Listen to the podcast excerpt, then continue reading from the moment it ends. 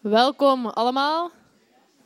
Er zijn nog veel lege stoelen, dus zoek een plaatsje hier vooraan, daar aan de zijkant.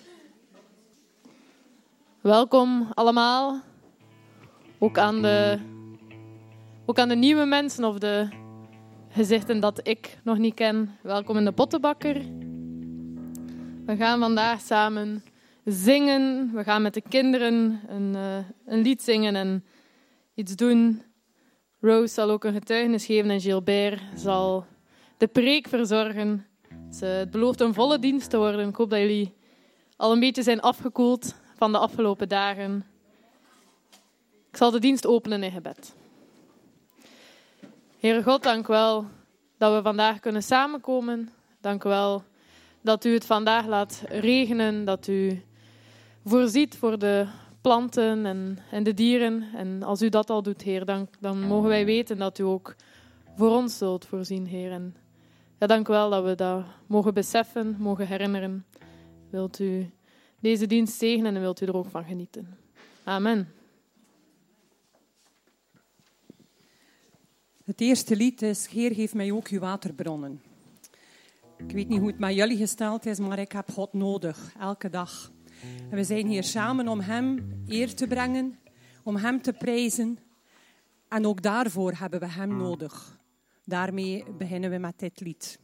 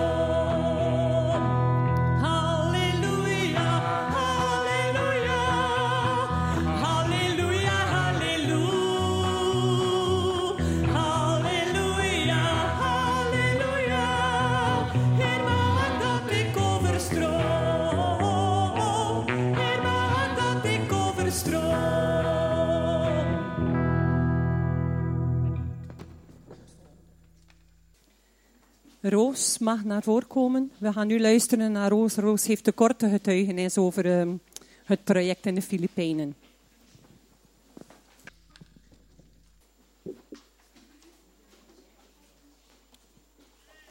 Hallo, goedemorgen iedereen.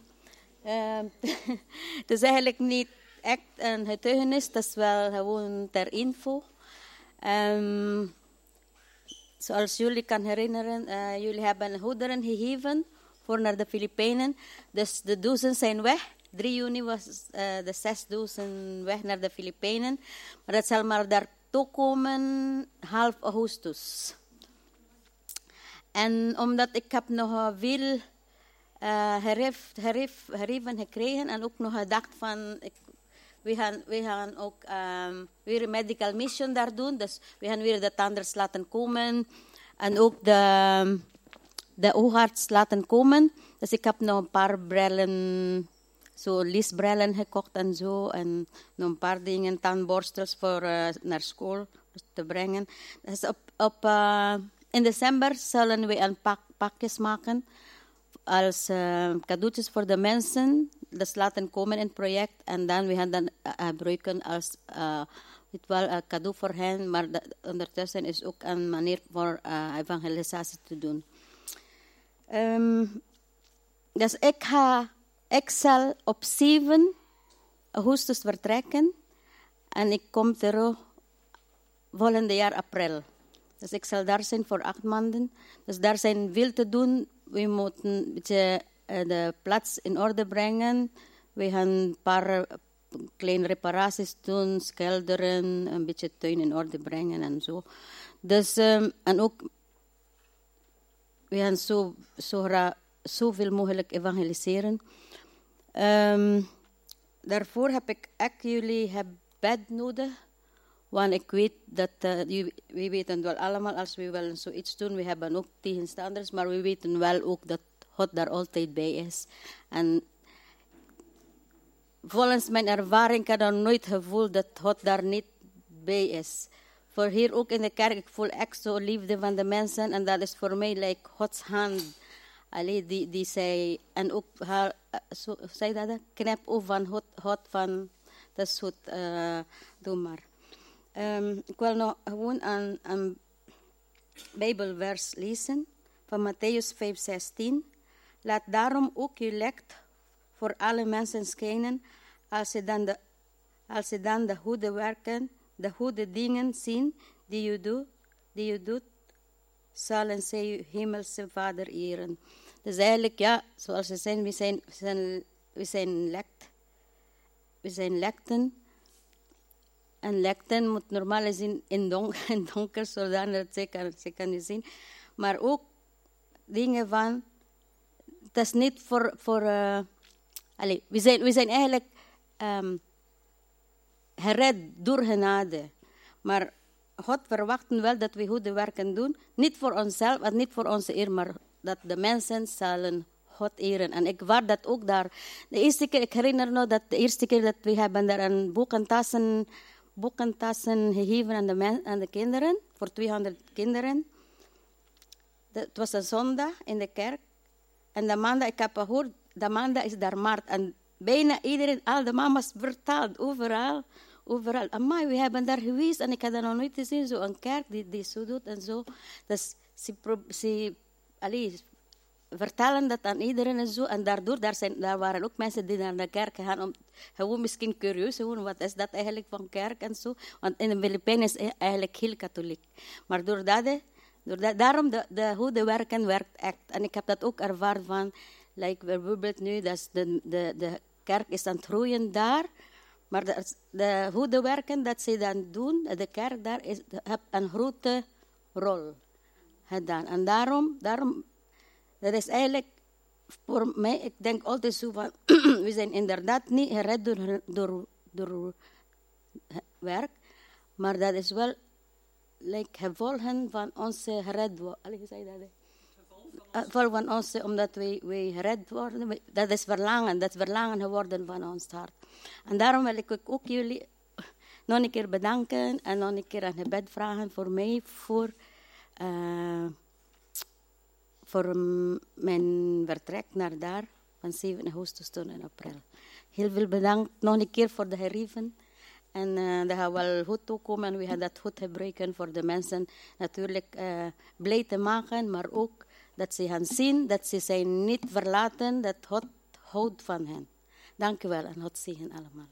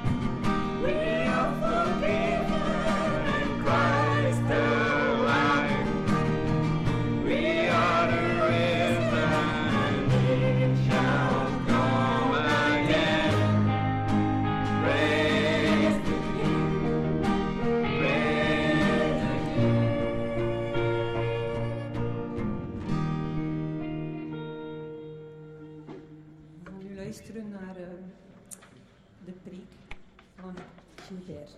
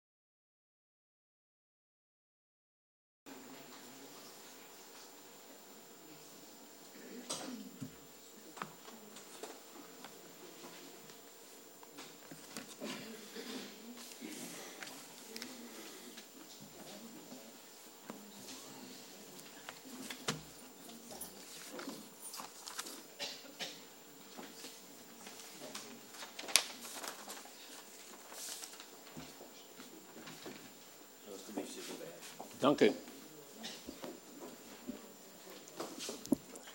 Dag, uh, dag Bernard.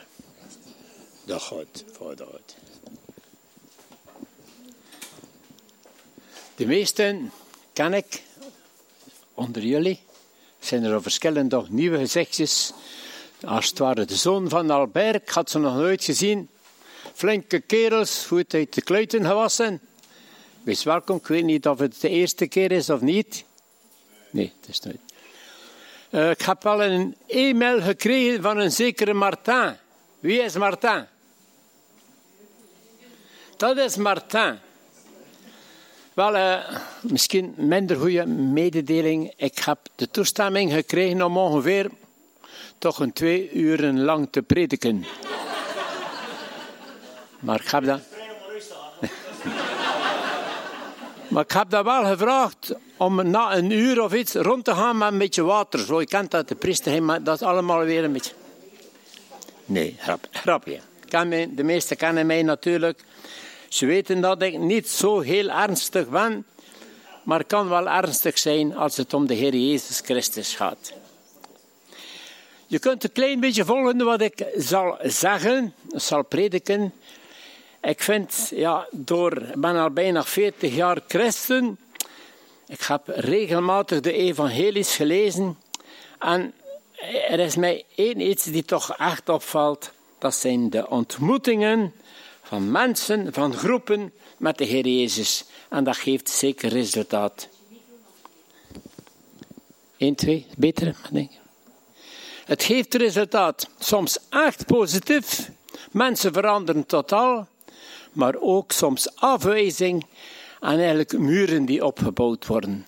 En daarom had ik graag met jullie enkele ontmoetingen dat ik ingezoomd heb uit de Bijbel, wat wij daaruit kunnen leren, ja, en ook die, die toestanden. Maar ik had eerst graag een kort verhaaltje vertaald als het ware, om een bepaalde illustratie te maken van wie dat de Heer Jezus Christus is. Het is misschien wel een verhaal die gekend is. Luister, zet jullie open, oren open. Een klein dorpje, ongeveer 5 à 10.000 mensen. Alles was daar aanwezig, school. Er was daar ook een notaris. Er was daar ook een gevangenis. Er was daar een rechter. En er was daar ook politie. En dat dorpje floreerde eigenlijk echt heel goed. Waarom? Als er dingen besproken moesten worden, dan werd dat gedaan onder, onder wijsheid. En ook soms zaken die moesten juist gezet zijn. Er was een rechter die correct was, maar ook heel geliefd. Hij zag niks door de vingers, maar hij was wel vol liefde. Goed. In dat dorpje op een bepaald moment ging er daar een heel speciaal gerucht rond. Wat was er daar gebeurd? De moeder van de rechter had in een of ander warenhuis iets meegepikt. En het werd opgeschreven, er werd een procesverhaal op, opgemaakt. En jammer genoeg, het moest voor de rechter komen. En dan zoomden die geruchten daar in dat klein dorpje. Wat zal die rechter nu doen? Hij zal toch zijn moeder geen stokslaan geven? Hij had toch zijn eigen moeder toch niet in de gevangenis werpen? Dat gerucht hing daar een hele tijd rond. Tot op de bepaalde dag in het gerechtsgebouw. Het was een klein gerechtsgebouw. Dat gebouw zat stampende vol. Ze wilden weten hoe de rechter ging omgaan met die speciale gebeurtenis. Hij ging toch zijn moeder toch geen stokslagen geven. Nu, de dag kwam, het verdikt werd gelezen, dit of dat. En de rechter zei, moeder, het spijt mij, ik moet hier het gerecht volgen, ik moet hier de wet volgen. En volgens wat de wet hier schrijft, moet ik u dertig stokslagen laten geven door een man die aangesteld is. De zaal verschoot. De vrouw, de moeder huiverde. Die man die de stokslagen ging geven, begon zich al naar voren te richten. Maar juist vooraleer dat die, dat die beul, die stokslager, bij de moeder was, sprong de rechter omhoog. Hij hing voor de stoel gaan staan en hij zei, geef mij die dertig stokslagen. Ik hoop en ik beweet, denk dat jullie dat allemaal gaan begrijpen hebben. Ja, wij zijn allemaal stokslagen waard. Wij zijn allemaal zondaars. De een misschien meer dan de anderen, maar de Heer Jezus heeft het opgedragen. En daarom had ik graag mijn korte boodschap eigenlijk een beetje uitgedaan. Dus ja, de Heere God, de schepper zelf, is naar zijn schepselen gekomen om de straf op zich te nemen. En daar kunnen wij duidelijk van lezen in het evangelie. Ik heb er een vijftal, zoals ik reeds gezegd heb, uitgezoomd. En ik vind het goed om daar eens echt bij stil te staan. Wat betekent deze ontmoetingen in deze tijd, maar ook voor ons.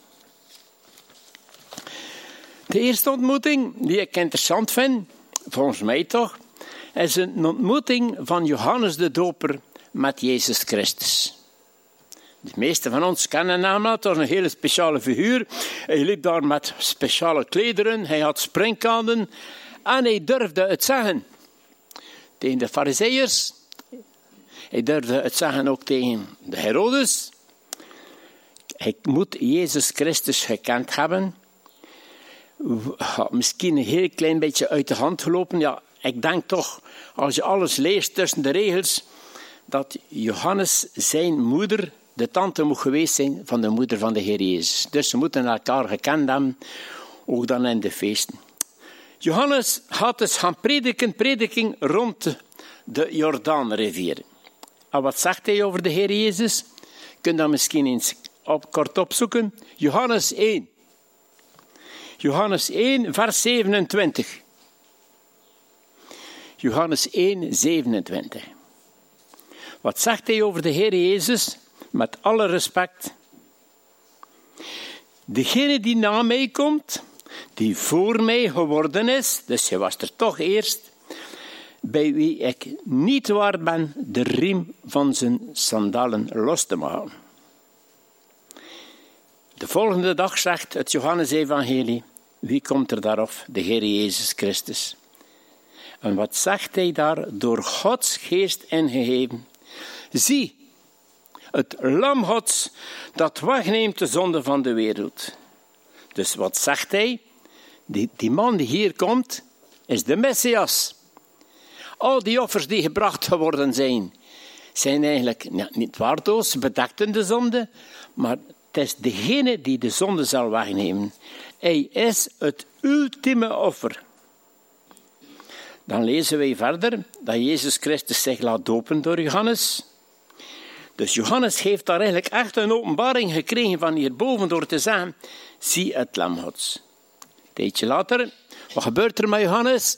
Hij wordt in de gevangenis geworpen, omdat hij het durfde zeggen tegen Herodes of tegen Herodias, u, u, mag, u mag niet doen wat u doet, je moet het maar eens zelf lezen. Maar dat wordt hem niet in dank afgenomen, hij wordt in de gevangenis geworpen. Goed? Maar als je in de gevangenis zit, het waren geen gevangenissen zoals nu. Hè. De, misschien de ratten daar liepen, het was dan niet aangenaam. En zit maar eens een hele tijd tussen die grote, grote muren. Waar komen er niet af van gedachten. Ik heb ook reeds meermaals tegen mensen gesproken die in gevangenissen gezeten hebben. En dan komen er alle soorten gedachten bij op. Wat dit of dat. Dus Johannes zit in de gevangenis en hij begint te twijfelen. Hij twijfelt. Ja, heren, ja, ik heb dat nu wel gehoord, maar is hij nu werkelijk de Messias? Waarom blijf ik hier nog altijd in de gevangenis? Hij begint te twijfelen. Wat doet hij dan ook? Hij stuurt discipelen naar de Heer Jezus voor te vragen: Bent u wel werkelijk de Messias? Dat is de gebeurtenis. Wat kunnen wij daaruit leren?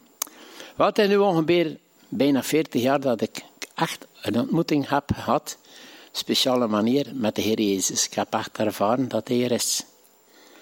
Maar in die 40 jaar is dat niet altijd een lofprijzing geweest. Soms heb probleempjes, en dat je dan vraagt: Heer, waarom laat u dat toe? Je weet dat toch dat dat niet leuk is. En dan zit ik soms een beetje met vragen. Maar toch mag ik eerlijk zijn, op de een of andere manier heb ik toch antwoord te krijgen van de Heer. Iets, mag, mag ik, ik zie nu juist Tony naar mij kijken. Tony heeft ook iets vreselijks meegemaakt. Het is niet, ja, ik alleen. Heel vreselijk. En waarom? Ja, ik weet het ook niet. Wanneer, wanneer gaan die vragen beantwoord worden? Wanneer we hierboven zijn. En mag ik jullie zeggen, dus waarom komt dit of dit op jullie weg? Meestal kunnen wij daar niet direct een antwoord op geven. Bid ervoor, wacht en hij zal het geven. Dus wij zijn eigenlijk ook soms een beetje als Johannes de Doper. Dat was de eerste ontmoeting. Heel interessant om dat even zelf te lezen en daarna te denken en daarover te mediteren. Een volgende ontmoeting die ook volgens mij heel belangrijk is, en we kunnen daar iets van lezen in Johannes 3.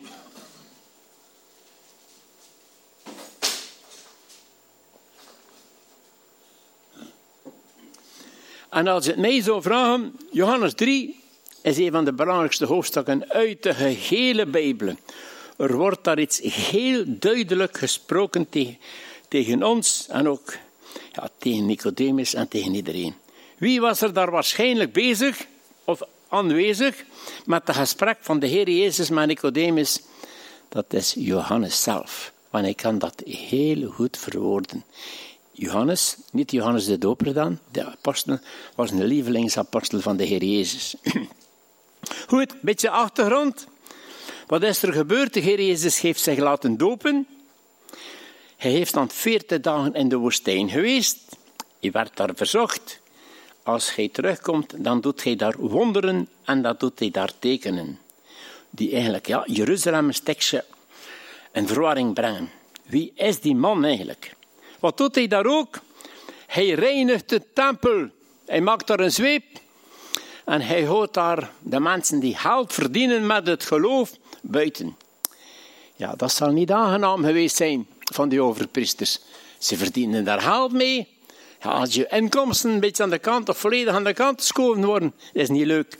Dus er was al een serieuze tegenstand tegen de heren. Maar wie komt er daar op een avond op? Of s'nachts, onzichtbaar s'nachts.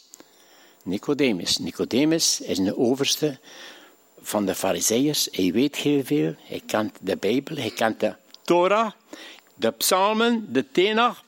Hij weet eigenlijk wel waarom het gaat. Maar hij vraagt, Heer, wie bent u eigenlijk? En daar ontstaat er daar zo een heel speciaal gesprek. Zodanig speciaal, vind ik, dat de belangrijkste woorden die in de Bijbel geschreven staan, daarin zitten. De meeste mensen kennen wel die tekst. Johannes 3, vers 16. Goed, er wordt daar een bepaald gesprek uitgevoerd. En de Heer zegt dat wij mensen moeten wederom geboren worden. En Nicodemus begrijpt het niet. Zegt hij, moet ik terug in de buik van mijn moeder gaan? Alleen wat vertellen hij nu hier? Maar de Heer legt het uit. Water is water, geest is geest en vlees is vlees. We moeten ons overgeven. En wat zegt eigenlijk? Ja, de belangrijkste tekst uit die Bijbel, is wel gekend. Zou ik het durven vragen aan iemand die het durft uitspreken? Misschien. Uh, Mikke. De belangrijkste tekst, duidelijk uitspreken. Ja, als je wilt. Als je wilt, sorry. Want alles in liefde met God zo gaf hij zijn ingeboren zoon te geven.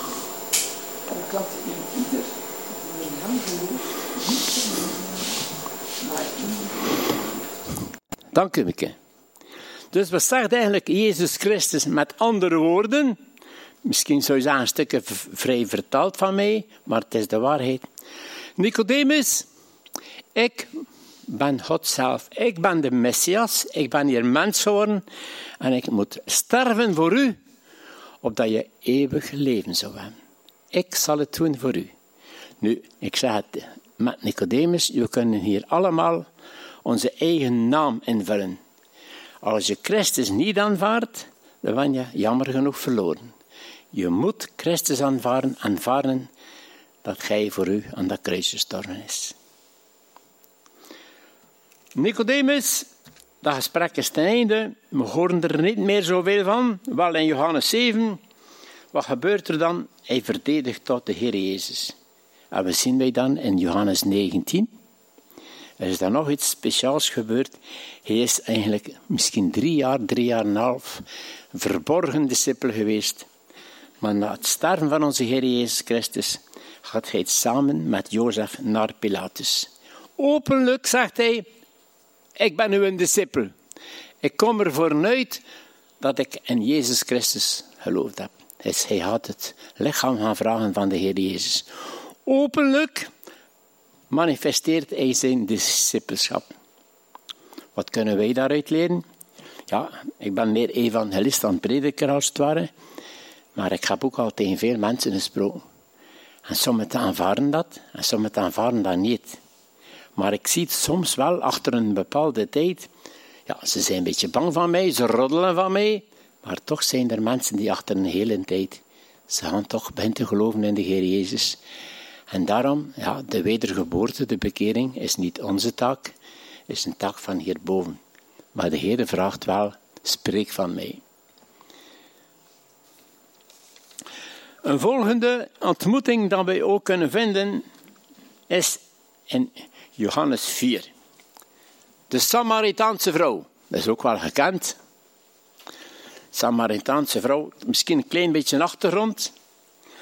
Uh, zou ik zeggen, ja, je weet het of je weet het niet. Joden en, Joden en Samaritanen waren niet de beste vrienden. Ik mag zeggen, het waren vijanden. Je kunt dat heel duidelijk lezen, echt vijandschap, hier of daar. Uh, wat was er ook het grote verschil? Joden aanbaden in Jeruzalem en de Samaritanen aanbaden op Sichem aan de berg Gerizim. En ze geloofden dat Jacob, dus de zoon, ja, de zoon van, ja, de achterzoon van, van, Abraham, dat hij daar aanwezig geweest is. Nu, de Samaritanen hadden ook een eigen Bijbel die een heel stukje afweek van de Bijbel dat wij hebben, de Samaritaanse Pentateuch. Goed, die vrouw, een hele speciale vrouw. We kennen haar naam niet. We weten wel dat ze reeds vijf mannen heeft gehad. Dat ze getrouwd geweest is of niet, weten wij niet. Maar nu heeft ze een zesde man. Waarschijnlijk nog niet getrouwd. Ze was zeker niet geliefd door haar medemensen. Waarom? Ja, als je achter water, achter water gaat, dan ga je dat niet doen in het midden van de dag. Als, als dat er zo heel warm is, moet ongeveer 12 uur geweest zijn. En de hele warmte, het was gisteren ook heel warm. We hebben niet veel mensen zien rondlopen. De mensen blijven in de, in, in de. Het is beter, is niet zo gezond ook. Ook niet voor kinderen en ook niet voor oudere mensen. Dus, wat doet ze? Ze gaat daar rap, rap achter een beetje water. Ja, water is echt dat we echt nodig hebben. We hebben daar gezongen, Heer geeft ons uw waterbronnen. We hebben dat nodig. We hebben zijn waterbronnen nodig. We hebben zijn levend water nodig. Maar goed, die vrouw dus denkt rap, een beetje water, een beetje water, gewoon, gewoon een kruik water. En dan is het. Maar wat tot haar ontsteltenis, er zit dan een man. En het is dan nog een Jood. Ja, ze kan zeggen, hoe is dat mogelijk dat ze dat direct ziet. Is er soms iemand die daar nagedacht heeft waarom die vrouw direct wist dat het de Jood was? Ik zie hier nou een hele snuire man, Eli. Eli, ik denk dat hij dat weet. Uh, Eli. Sorry, je bent toch een beetje ouder te worden, ben naam te vergeten. Waarom denk je? De kledij. Als je zo nog een keer films ziet, je ziet de Samaritanen, dat je er soms kunt zien, hadden toch een ander kledij dan de gewone Jood. Zag direct dat het de Jood was. En normaal gezien, de Joden spreken niet tegen de Samaritaan. En ook niet mannen tegen vrouwen. In die tijd. Komt achter water, denkt erop, misschien een beetje eh, te vertrekken. Maar de Heer spreekt haar aan. Geef mij een slokje te drinken. Ja, dorstig. Ze verschiet. Wat is dat? Durf hij mij water vragen? Ja. En dan staat daar een heel gesprek. En de Heer zegt op een bepaald moment: Als u had geweten wie het u vroeg, u zou hem zelf water vragen. Nu, er wordt daar iets geopenbaard. En een klein beetje de frank ten een euro valt van die vrouw. En ze zegt, ja, er zal, de Messias zal komen. En dan zegt de Heer hier iets duidelijk, dat hij de Messias is. Wat zegt hij? Wat zegt hij in Johannes 4? Degene met wie u nu spreekt, is de Messias. Ik ben het. Ik ben het die u levend water kan geven. Ik alleen. Ja, de vrouw is natuurlijk verrast. En wat doet ze? Ze is zodanig aangeraakt dat ze rap in die warmte naar het dorp loopt en verwet het. Er is hier een man die zegt dat hij de Messias is. Bijna, waarschijnlijk denk ik, het hele dorp is gekomen luisteren en de Heer is daar nog twee dagen gebleven. Er is daar een echte evangelisatie geweest.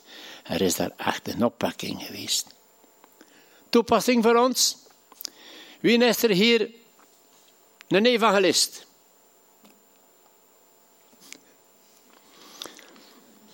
Wie kan er zonder veel problemen spreken? Jezus Christus is de weg, de waarheid en het leven.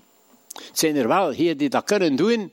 Als ik hier een mag mijn blik richten op iemand, op onze Bernard, u spreekt het niet uit, maar door uw muziek, toch een stuk door uw uitstraling, getuigt u dat Christus uw Heer is. Juist. Nu, de een doet dat met veel woorden, de ander doet dat een beetje met gebaren, maar de ander doet dat ook op de manier waarop hij het doet.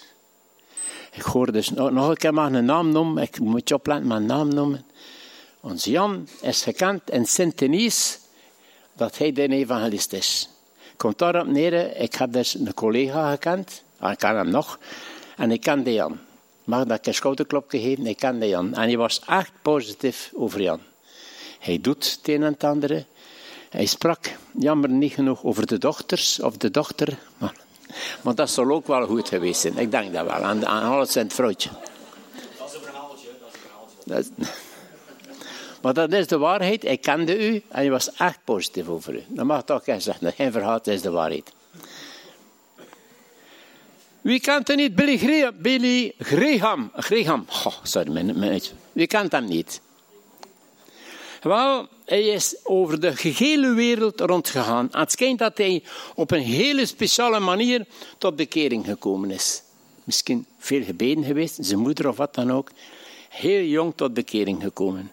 En wel, die man heeft miljoenen, miljoenen mensen tot de Heer gebracht. Heeft naar Rusland geweest, naar China geweest. Europa schijnt dan in het jaar 75, ik heb dan niet geweten, dat hij hier naar België gekomen is in Brussel. Dat hij daar heel veel mensen heeft aangesproken. De resultaten weten wij niet, maar hij heeft het gedaan. Wie kent er ook niet? Johan Lucassen. Johan Lucassen, de man van de Belgische evangelische zendingen, die geheel België, heel Vlaanderen heeft bereikt met het evangelie. Wie kent er niet? Richard Haverkamp. In ongeveer een hele korte tijd, 20, 25 jaar, heeft hij ongeveer 20, 25 evangelische gemeenten uit de grond gestampt.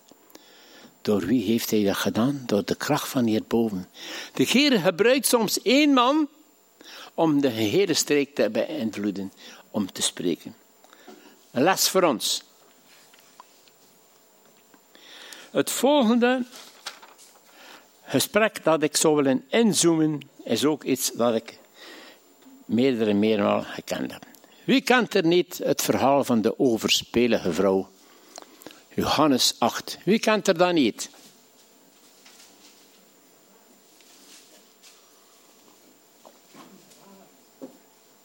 Fransin, hebt u dat nog? Die hoort, de overspelige vrouw?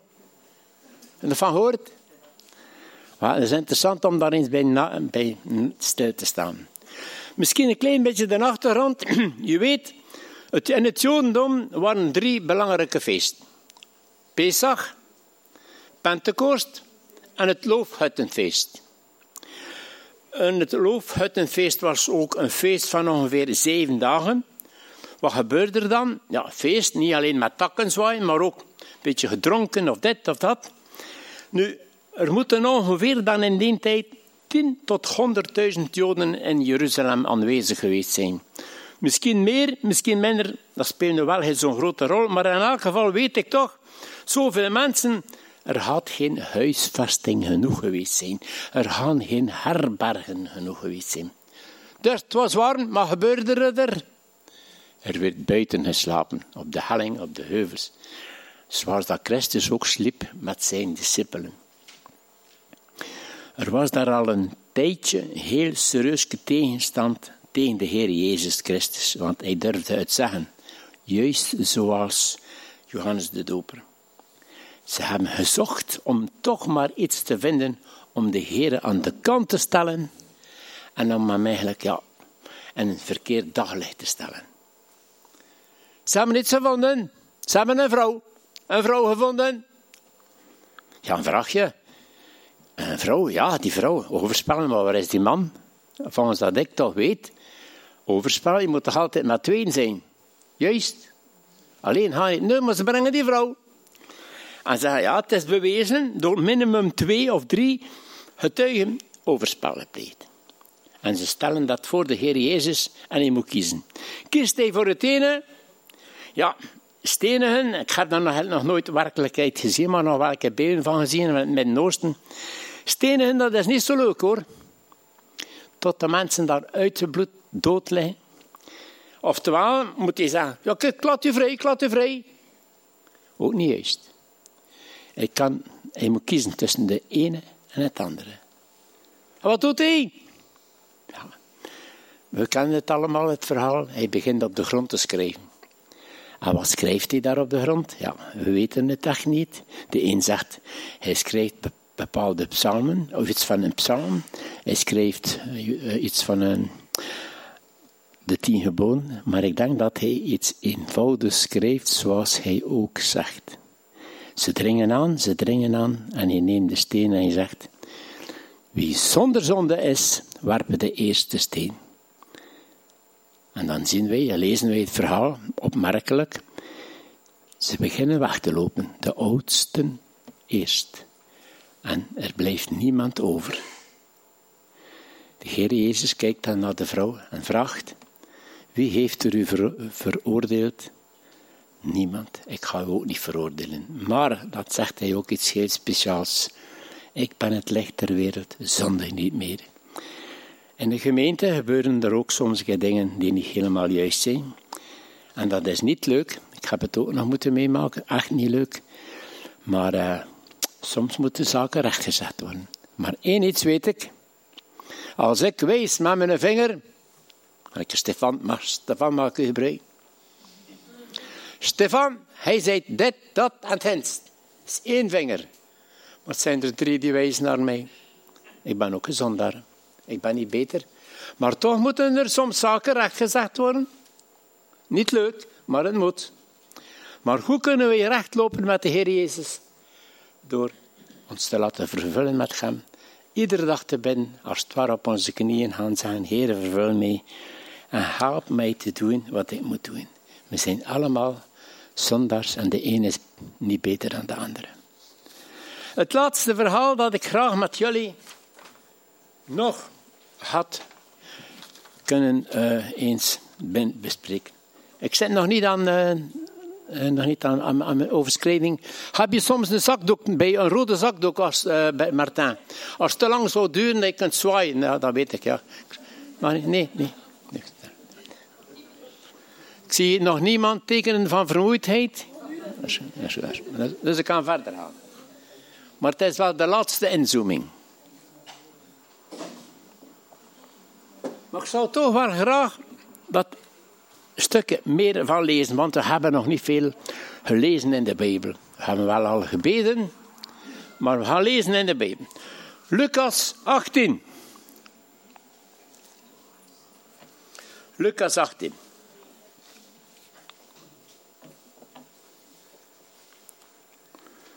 Van de rijke jongeling. Maar misschien vragen aan iemand om dat toch te lezen, misschien aan David. David kan heel goed spreken, goed articuleren en uh, ja, u begrijpt me wel. David had het om het te lezen. Ja, we gaan dan een vertaalster vragen. Uh, Mikke, kunt u dan vertalen?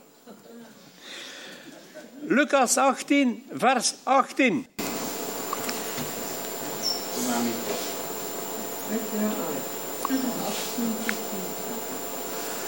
En een hooggeplaatst man vroeg hem en zeide, Goede meester, wat moet ik doen om het eeuwige leven te beërven?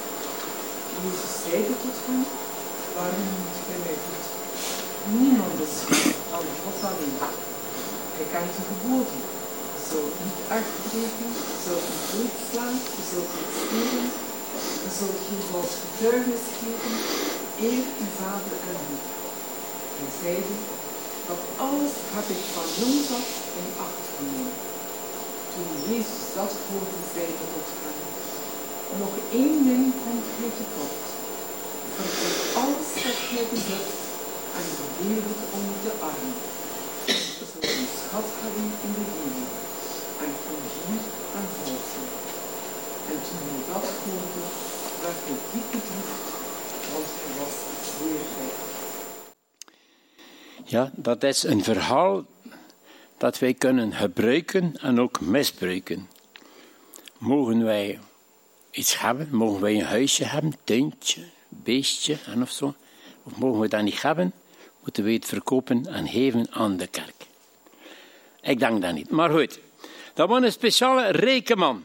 Het was een leider waarschijnlijk. En hij moet waarschijnlijk toch uit de fariseeërs gekomen zijn. Waarom? De fariseeën kenden Gods woord, hij kende ook het woord. Sadduceeën kenden ook wel het woord, maar geloofden niet in het eeuwig leven. De Herodianen geloofden wel, maar deden echt mee met de wereld. Echt geloven in de Bijbel. Het was misschien met de heerstukken erbij. Maar doet hij toch, die, die rijke jongeling, zijn naam weten wij niet, hij gaat openlijk naar Jezus. Dus wetende dat de fariseeërs niet veel van hem moeten weten, hij gaat naar Jezus. Niet s'nachts, openlijk. En wat doet hij ook aan? Hij spreekt de Heer Jezus Christus met veel achting aan. Hij zegt, goede meester, wat moet ik doen om het eeuwige leven te beërven? Hij luistert naar de Heer en hij luistert naar de vijf geboden uit de Torah.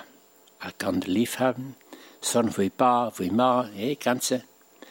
Maar eens één iets noemt hij niet op. En hij noemt niet het eerste bod. Hij zult de Heere uw God lief hebben bovenal. En wel, hij kreeg, die jonge man kreeg daar, een, als het ware, een pijl in zijn hart. Hij was rijk, maar hij stelde zijn rijkdom op de eerste plaats. En ik geloof dat wij dat ook niet mogen doen. Mogen iets hebben, wat dan ook, mogen ermee gelukkig zijn, maar het mag niet op de eerste plaats zijn. En hij had er een soort, als ik het verrechtjes mag zeggen, toch een afgod meegemaakt. Zijn rijkdom was eigenlijk een afgod. En dat mogen we niet hebben. Ik wil niet zeggen dat ik dit of dat niet mag hebben. Absoluut niet. De Heer heeft het ons graag en we mogen ervan genieten. Maar het mag geen afgod zijn. Goed. Dus wat is verder geweest? Lezen wij. Hij ging tristig, bedroefd verder. Ik hoor nu ook ja, dat wij soms mensen, zoals sinds in de Oekraïne, dan er dingen gebeuren die niet zo leuk zijn. Mensen zijn alles kwijt. Zouden ze niet droevig zijn? Zouden wij zijn niet op de een of andere manier schouderklop kunnen, geven, kunnen helpen of doen? Er moet, ja. Maar het mag uw eigendom, wat je ook hebt, het mag geen afgod zijn. Want tenslotte, als we komen te sterven, en ik geloof in de opname, moeten wij alles achterlaten. We mogen rentmeesters zijn en we mogen gebruiken alles wat dat de Heere God ons geeft. En nu het laatste. Ik zie dat jullie nog niet slapen. Ik zie dat wel een, meisje die een beetje ingedommeld is op de schouders van haar vader. Maar ja, een beetje ouder, zo'n lange preek. Ach, vervelend. Ach, kan dat een beetje. Ik heb ook nog jong geweest, al lang geleden. Je ziet dus de gesprekken dat de Heer Jezus Christus geeft. Hij beantwoordt ze met het juiste antwoord. Wij hebben dat soms echt niet. Hij spreekt ook heel weinig woorden tegen de hoge priester. Vraag je waarom? Tegen Herodes zegt hij geen enkel woord. Waarom denk je? Tegen Pilatus spreekt hij ook maar enkele kleine woorden. Waarom? We kunnen daar heel veel van leren. We moeten weten, de Heer Jezus geeft ons lief. We moeten niet wereldvormig worden, maar gelijkvormig worden aan onze Heer Jezus. Waarom zijn er ook zoveel problemen in de wereld? Ook soms problemen in de kerken. Zijn we wel genoeg gelijkvormig aan onze Heer? Vol liefde, vol overgave, geduld, verdraagzaam, noem maar op. Ik denk, ja, ik durf mijn hand omhoog steken. Ik schiet in heel veel dingen nog tekort. Vraag niet aan mijn vrouw, want zonder zo'n lijst zien. De Heer belooft ons eeuwig leven. Hij is gisteren, heden, tot vandaag, tot in alle eeuwigheid. En hij komt terug. Ik had misschien nog, ik had dat gevraagd, het is nog niet zo laat. Ik ga iets proberen te doen dat ik een tijdje niet meer gedaan heb. Ik ben geen echte gitaarspeler, lijkt zoals onze broeder. Ja, die speelt gelijk welk akkoord, die schudt daar zomaar uit zijn mouw. Kan ook goed zingen, ja, echt muzikaal. Ook die heel muzikaal behaafd is, ben er een beetje jaloers van. Uh, do klein, do groot, uh, alle soorten kruisjes, ja, of beest. Ze speelt dat ook zomaar. Ik ga een kleine poging doen om een liedje te zingen met jullie. Misschien kennen er mensen dit liedje. Het gaat een liedje die spreekt, veel heeft gesproken tegen mij, dat het nog steeds spreekt. En ik zal het proberen op de goede manier te zingen. Iemand die het niet graag hoort, kan altijd.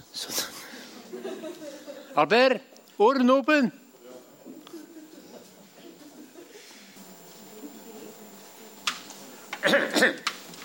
maar ik ga nog eerst een klein slokje drinken, een beetje droge keel. Ja, zo een uur of twee spreekt, dan krijg je een droge keel. Rosa, is waar, dan krijg je dat droge keel.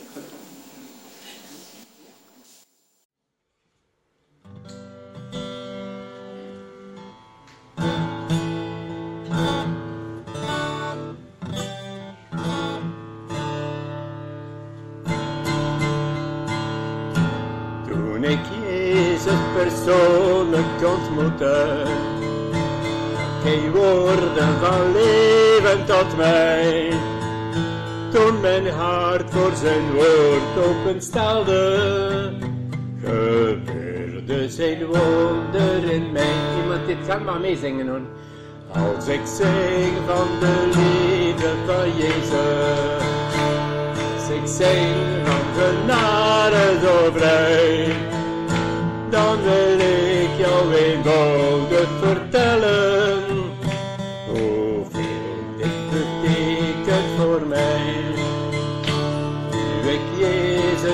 Heer heb gevonden, de leiding aan Hem overlaat, heb ik vrede met God in mijn leven en een blijdschap die nimmer vergaat. Ga meezingen als kind. Als ik zing van de liefde van Jezus,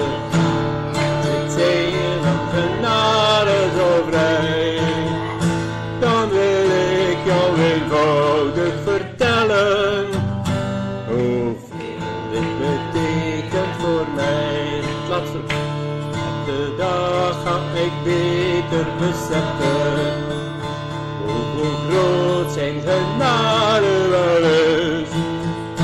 En ik weet als de weg steeds soms zwaar valt, dit de weg tot Gods heerlijkheid is. En het laatste, als ik zing van de liefde van Jezus als ik zing van genade zo vrij jou vertellen, hoeveel dit betekent voor mij. Mijn ontmoeting. Misschien niet zo helemaal kosher. Dat klonk, klonk, klonken ze nog een beetje. Uh, het was toch, ik moet dat toch een keer vragen, ja, nee, 40 jaar geleden heb ik de Heer Jezus Christus ontmoet. Door een bepaalde gebeurtenis. Kort, heel kort, door de film Ben Uur. Ik zie daar onze Heer Jezus Christus wandelen met, de, met zijn kruis. Ik zie niet zijn gezicht. Ik zat te kijken met mijn kinderen. Er is een stem, een gevoel die sprak tegen mij. Chiver, ik ben ook voor jou aan dat kruis gestorven. Wel, mijn kinderen zaten bij mij. Ik wilde niet, ik ben een harde mens. Ik wilde niet emotioneel worden, ik was echt emotioneel. Ik zag in alles wat ik verkeerd deed. En ik ga niet zeggen dat ik een moordenaar was, een dief van wat dan ook. Maar er waren dingen die niet juist waren in mijn leven. Ik heb het beleden en ik ben wederom geboren. Het is niet altijd zonneschijn geweest en mannenheur. Maar ik ben blij dat ik een kind van God ben. En ik hoop dat je allemaal eens kan zeggen, ik ben ook een kind van God. Ik wandel met hem, ik heb een ontmoeting, met hem gehad, op de een of andere manier. En je voelt u gelukkig. Ik zal nog wel een afsluiten met gebed. Vader in de hemel, je hebt de Zoon Jezus Christus gegeven hier op de aarde. De schepper die zijn schepselen ontmoet heeft hier op deze aarde, in Jeruzalem, in Israël. Maar nog steeds, Heer, wilt u ons ontmoeten, wilt u nog steeds ons hart aanraken. Heer Jezus, dank voor het toffe dat u daar gebracht hebt. Dank voor de kerk hier in Kortrijk de Pottenbakker. Dat u ons liefde geeft, kracht, genade en dat we eens mogen zijn in u. Heer, we weten dat u eens terugkomt. We weten niet wanneer, maar u komt terug. Zegen ons verder, Heer, en leid ons verder. En ook hetgene die, die gezegd geweest, Heer, laat het verder ontkiemen, Heer, als zaad, Heer, dat u de, echt, de waarachtige bent. En de ontmoeting met u, Heer, en blijven een ontmoeting te hebben met u, Heer, in eeuwigheid. Amen.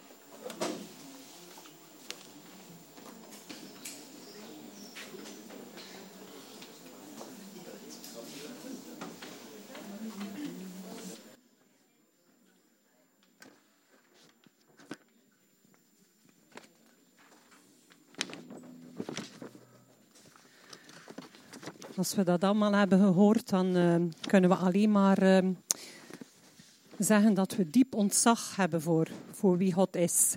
En eigenlijk kan het ook uh, een gebed zijn dat ons ontzag voor God alleen maar dieper mag worden.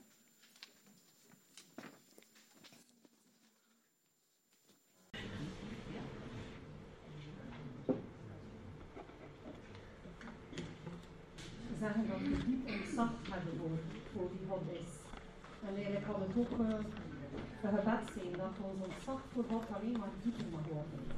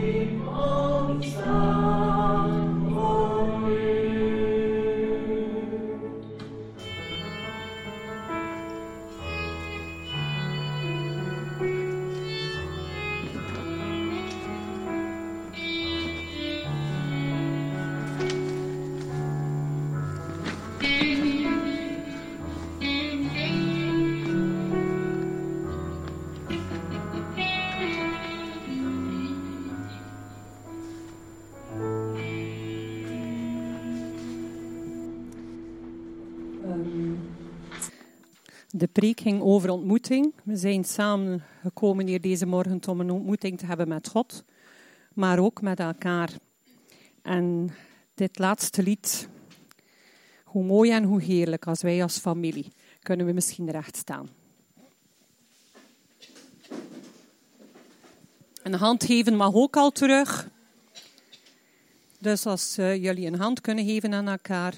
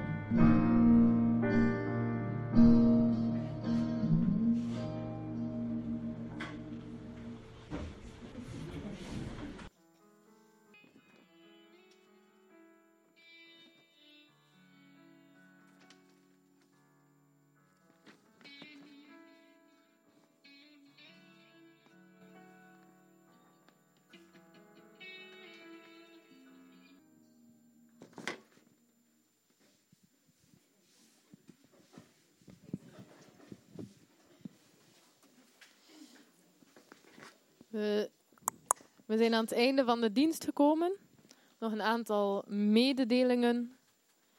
Ehm, op komende vrijdag, 24 juni, is het, ik denk in het grote hoeklokaal, klopt dat? Of hier? Eh, de avond van gebed voor de vervolgde kerk. En dat is van 8 uur s'avonds tot middernacht. En er zal in blokken gebeden worden, dus mensen kunnen... Wat is het, om het half uur of kunnen ze gewoon aansluiten? meestal is het zo dat er. eh, dus, ja, het zijn meestal, drie, meestal doen we dat in drie blokken. Ja, Dus je hebt een, hebt een eerste blok. Dus we kijken meestal gebeurt, we kijken eerst naar een filmpje. ja, En dan, en dan dus voor een bepaald land. Dan wordt er, dan wordt er, eh, dan wordt er gebeden. En dan eh doen we het andere land. ja. En dan, dus, en dan, als er een blok is, dan kunnen mensen, dan kunnen, dan kunnen mensen ofwel weggaan of kunnen nieuwe mensen bijkomen. Ja. Dat is meestal zo'n beetje het, eh, dat is eigenlijk het, het concept. eigenlijk. Ja, oké. Ja, dus van Open Doors, avond van gebed, vanaf 8 uur hier in de kerk. Nog een aantal andere mededelingen. Er zijn blijkbaar een aantal boeken uit de bibliotheek verdwenen, sommige al enkele jaren. Dus misschien ben je een trage lezer of eh, heb je het verstopt in je eigen boekenkast. Dus kijk eens tussen je boeken. Heb je nog een boek liggen dat eigenlijk van de kerk is? Breng het terug. En als je niet meer weet of je ehm, een boek hebt uitgeleend, er ligt een, ja, noem je dat, een uitleenregister. Dus je kan eens kijken of jouw naam daar nog bij staat. En dan kan je eens op zoek gaan in je boekenkast. Dan, Hester, je had nog een mededeling?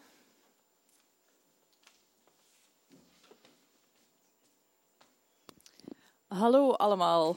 Ehm, voor zij die het niet weten, eh, wij namens de kerk, de Pottenbakker, volg ik de situatie met de Russische kerk en de, die de vluchtelingen vanuit Oekraïne opvangt een stuk op, ehm, om ook praktisch, organisatorisch al het materiaal daar vlot te laten terechtkomen. En ik wou jullie gewoon een klein beetje een update geven. We zijn nog steeds bezig.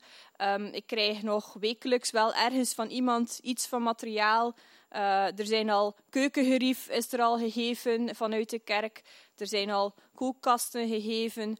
Um, er worden dozen en zakken met kleding gegeven, uh, schoenen. Waar ze op dit moment nog het meeste nood aan hebben, zijn kleding, witgoedapparaten, dus koelkasten en diepvriezers, uh, wasmachines. Daar hebben ze nood aan. Ook strijkijzers en strijkplanken hebben ze ook nood aan. Uh, kleding, vooral ook bijzondere maten, bijvoorbeeld kinderkleding of, of grote maten.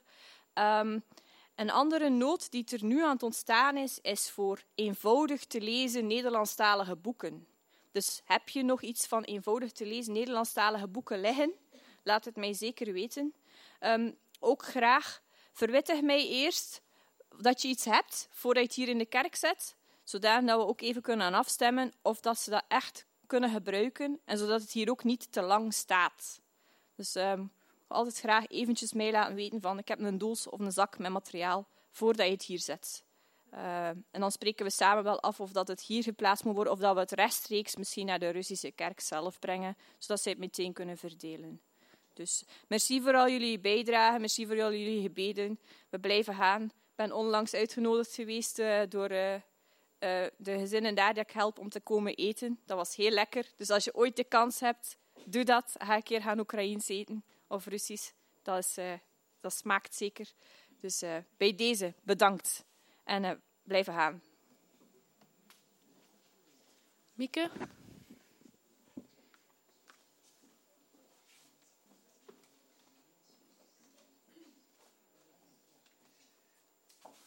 Ja, dag mensen. Um, half september zouden Mark en ik graag naar Australië gaan voor een maand, toch? Zeker vier weken. We hebben daarvoor al ons uh, internationaal paspoort en visum gekregen.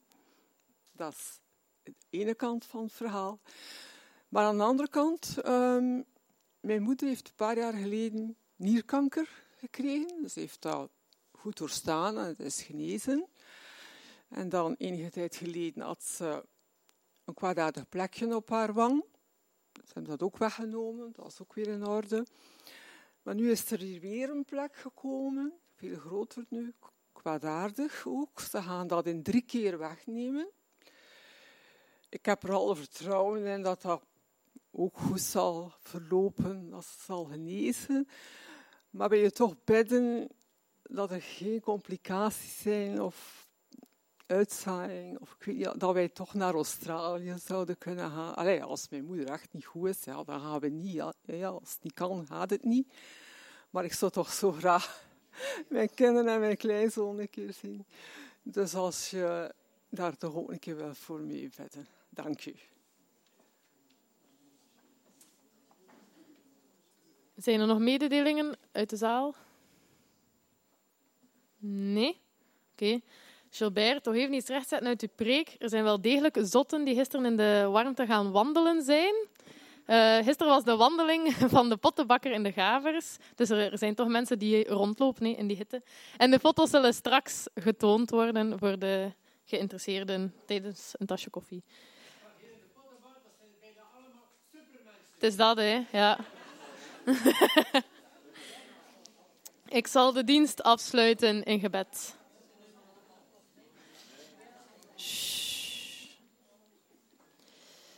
Heere God, dank u wel ehm, voor de woorden die Gilbert heeft gesproken. Dank u wel dat u ja, iedereen ontmoet, ongeacht in welke klasse van de maatschappij we ons bevinden of, of hoe ons leven eruit ziet. Dat u ons wilt ontmoeten, dat u met ons in gesprek gaat en dat, onze redding, dat de redding voor iedereen was, Heer. Ik wil uh, ja, ook bidden voor de moeder van Mieke. Wilt u de dokters wijsheid geven? Wilt u ja, daar een genezingsproces laten zijn en ook gewoon rust, zodat ze naar Australië kunnen gaan en daar ook een fijne tijd kunnen hebben zonder al te veel zorgen in hun achterhoofd. God, er zijn uh, zoveel mensen, zoveel zaken waarvoor we kunnen bidden. God, u ziet het allemaal. U ziet de containers die onderweg zijn naar de Filipijnen. U ziet de Oekraïnse vluchtelingen die onderweg zijn naar hier. U ziet um, onze ziektes, onze zorgen. God, we leggen het in uw handen. We willen uw leiding daarover vragen en ook u, uw zegen en uw leiding voor deze week. Amen. Er is koffie.